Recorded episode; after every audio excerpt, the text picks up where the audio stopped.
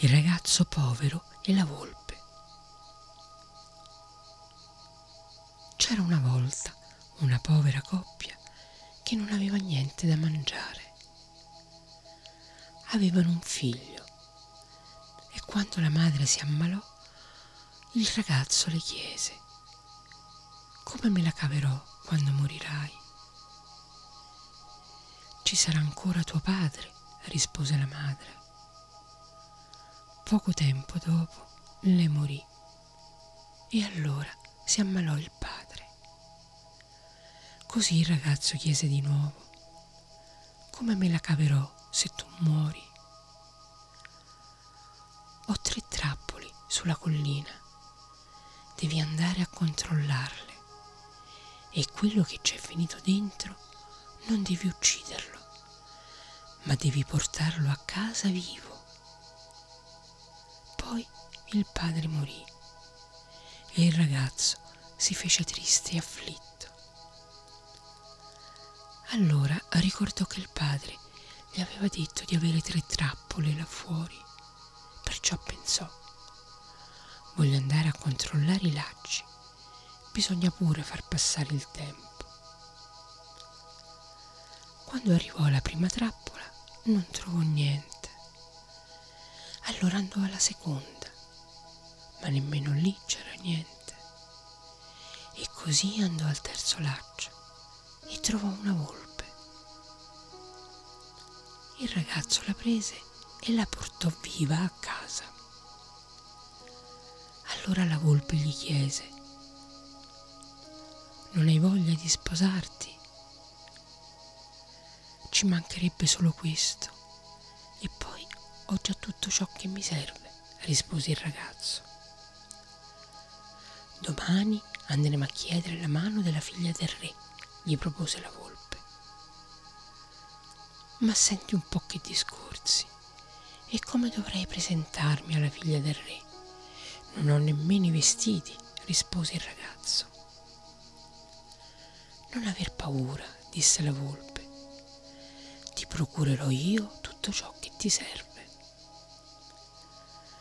Così andarono al castello. La volpe lasciò il padrone fuori ed entrò da sola per farsi prestare uno staio dal re. Cosa devi fartene? chiese il re. Il mio padrone deve misurare l'argento, rispose quella. Avuto lo staio, andarono alla miniera d'argento e vi strofinarono della polvere d'argento.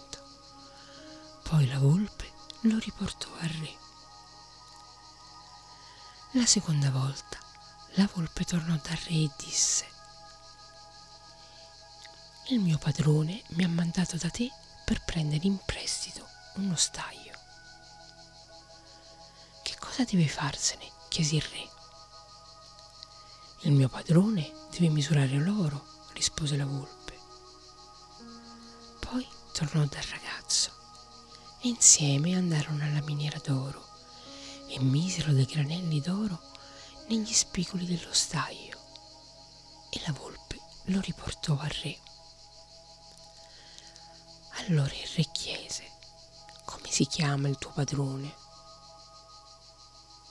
Si chiama Giussi Giuola, rispose la volpe. Non l'ho mai sentito nominare, disse il re. Ma è strano che un riccone così sia sconosciuto al re, rispose la volpe. Avrei voglia di vedere il tuo padrone con i suoi abiti di tutti i giorni, disse il re. Gli abiti del mio padrone sono come i migliori abiti del re, rispose la volpe. Allora il re indossò i vestiti più belli e chiese, sono così i vestiti del tuo padrone.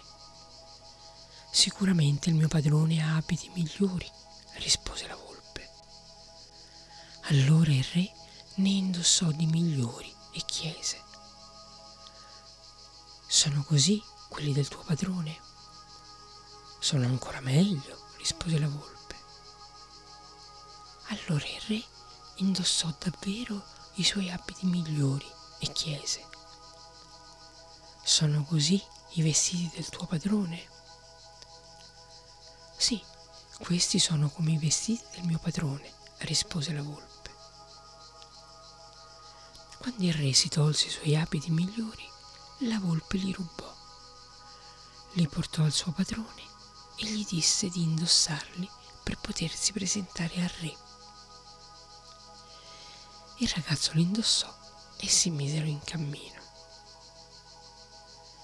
Il re li accolse con grande ospitalità e a questo punto la volpe cominciò a parlare di fidanzamenti. È chiaro che il re aveva voglia di dare sua figlia in sposa a un riccone così, ma prima voleva vedere dove abitava. A sentir questo, il ragazzo si perse d'animo e non aprì bocca. La volpe se ne accorse e lo prese in disparte. Perché sei così scoraggiato? Perché il re vuole venire a vedere dove abito, rispose il ragazzo. Non avere paura, disse la volpe. A ogni bivio dovete solo prendere a sinistra. Io andrò da quella parte. Allora la volpe corse avanti il re, la regina e Giusuggiuola con la sua promessa sposa venivano dietro in carrozza. Passarono dieci uomini con l'ascio in spalle. Che gente siete? chiese la volpe. Siamo i taglialegna del drago, risposero. Non lo raccontate al re, sta arrivando qui e vuole distruggere il regno del drago. Dovete raccontare che siete i servi di Giussigiuola, perché lui è amico del re e ora il re vuole metterlo a capo della fattoria, disse la volpe. Quando gli uomini incontrarono il re, fecero ciò che la volpe aveva loro consigliato. Dopo aver corso un altro po', la volpe incontrò dieci persone conducevano una mandria. Che gente siete? chiese la volpe. Siamo i mandriani del drago, risposero. La volpe consigliò loro come aveva consigliato i taglialegna. Incontrarono il re e il re chiese, che gente siete? Siamo i mandriani di Giussigiuola, risposero. La volpe continuò ad andare avanti. Incontrò venti donne che conducevano un gregge di cento maiali. Che gente siete? Siamo i porcai del drago, risposero. Allora la volpe consigliò anche a loro di raccontare a lei la stessa cosa dei taglialegni e dei mandriani. Incontrarono il re e il re chiese di chi siete i porcai? Siamo i porcai di Giussi Giuola, risposero. Poi la volpe giunse alla fattoria del drago. Buongiorno, disse. Buongiorno, buongiorno, rispose il drago. Dove stai andando? chiese. Sono venuta perché ho sentito dire che il re sta arrivando per distruggere il regno del drago, rispose la volpe. A sentir questo, il drago ebbe paura e anche i servi che erano alla fattoria. Poi rifletté. Mia moglie è morta ieri, ma io dove posso nascondermi? Cosa c'è nel magazzino più lontano? chiese la volpe. Null'altro che la stoffa più misera, rispose il drago. Allora andiamo in quel magazzino, ti avvolgerò in quella stoffa, disse la volpe. Nascondermi lì è la cosa migliore. Il re penserà che non vale la pena cercarmi tra quella merce, disse il drago. Ci penso io a dire al re che non vale la pena cercarti lì, rispose quella. Ti pagherò bene per questo. La mia vita è nelle tue mani, disse il drago. Ti puoi fidare, concluse la volpe.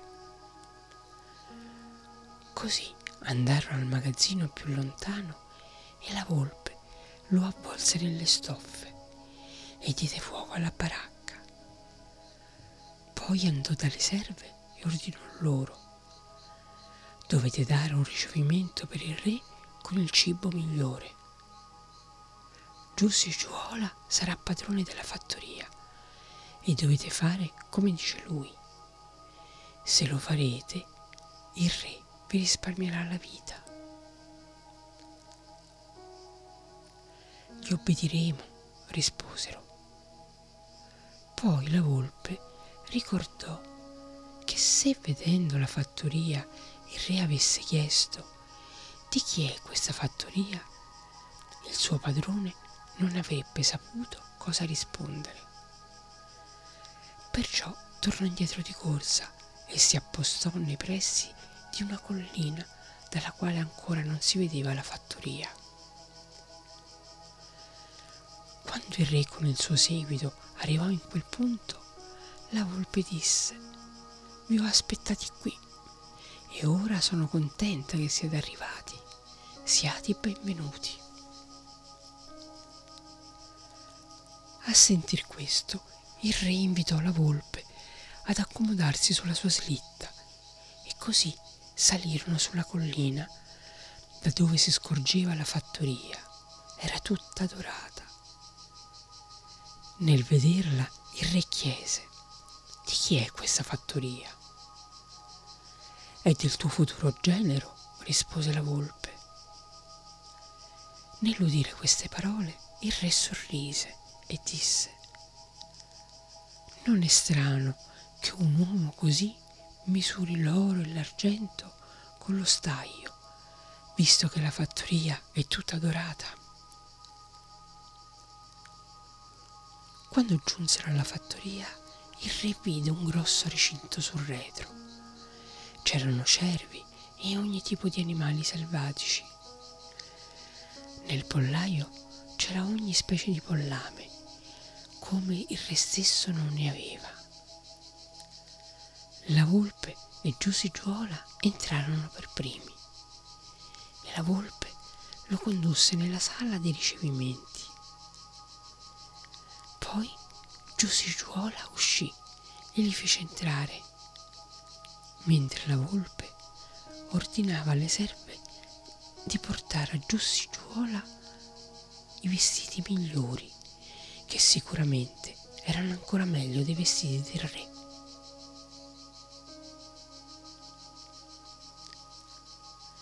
Poi le serve portarono le vivande e li pregarono di servirsi. Quando cominciarono a mangiare, il cibo era migliore che a casa del re. Il giorno dopo partirono per la reggia, con anche la volpe al seguito. E così Giussigiola sposò la principessa e il re diede un gran banchetto. Ma il cibo non era buono come la fattoria del drago. Allora la volpe disse, è strano che il re non abbia delle portate gustose come quelle del mio padrone. Poi Giusigiuola tornò alla fattoria del drago con la moglie e visse ricco per tutta la vita.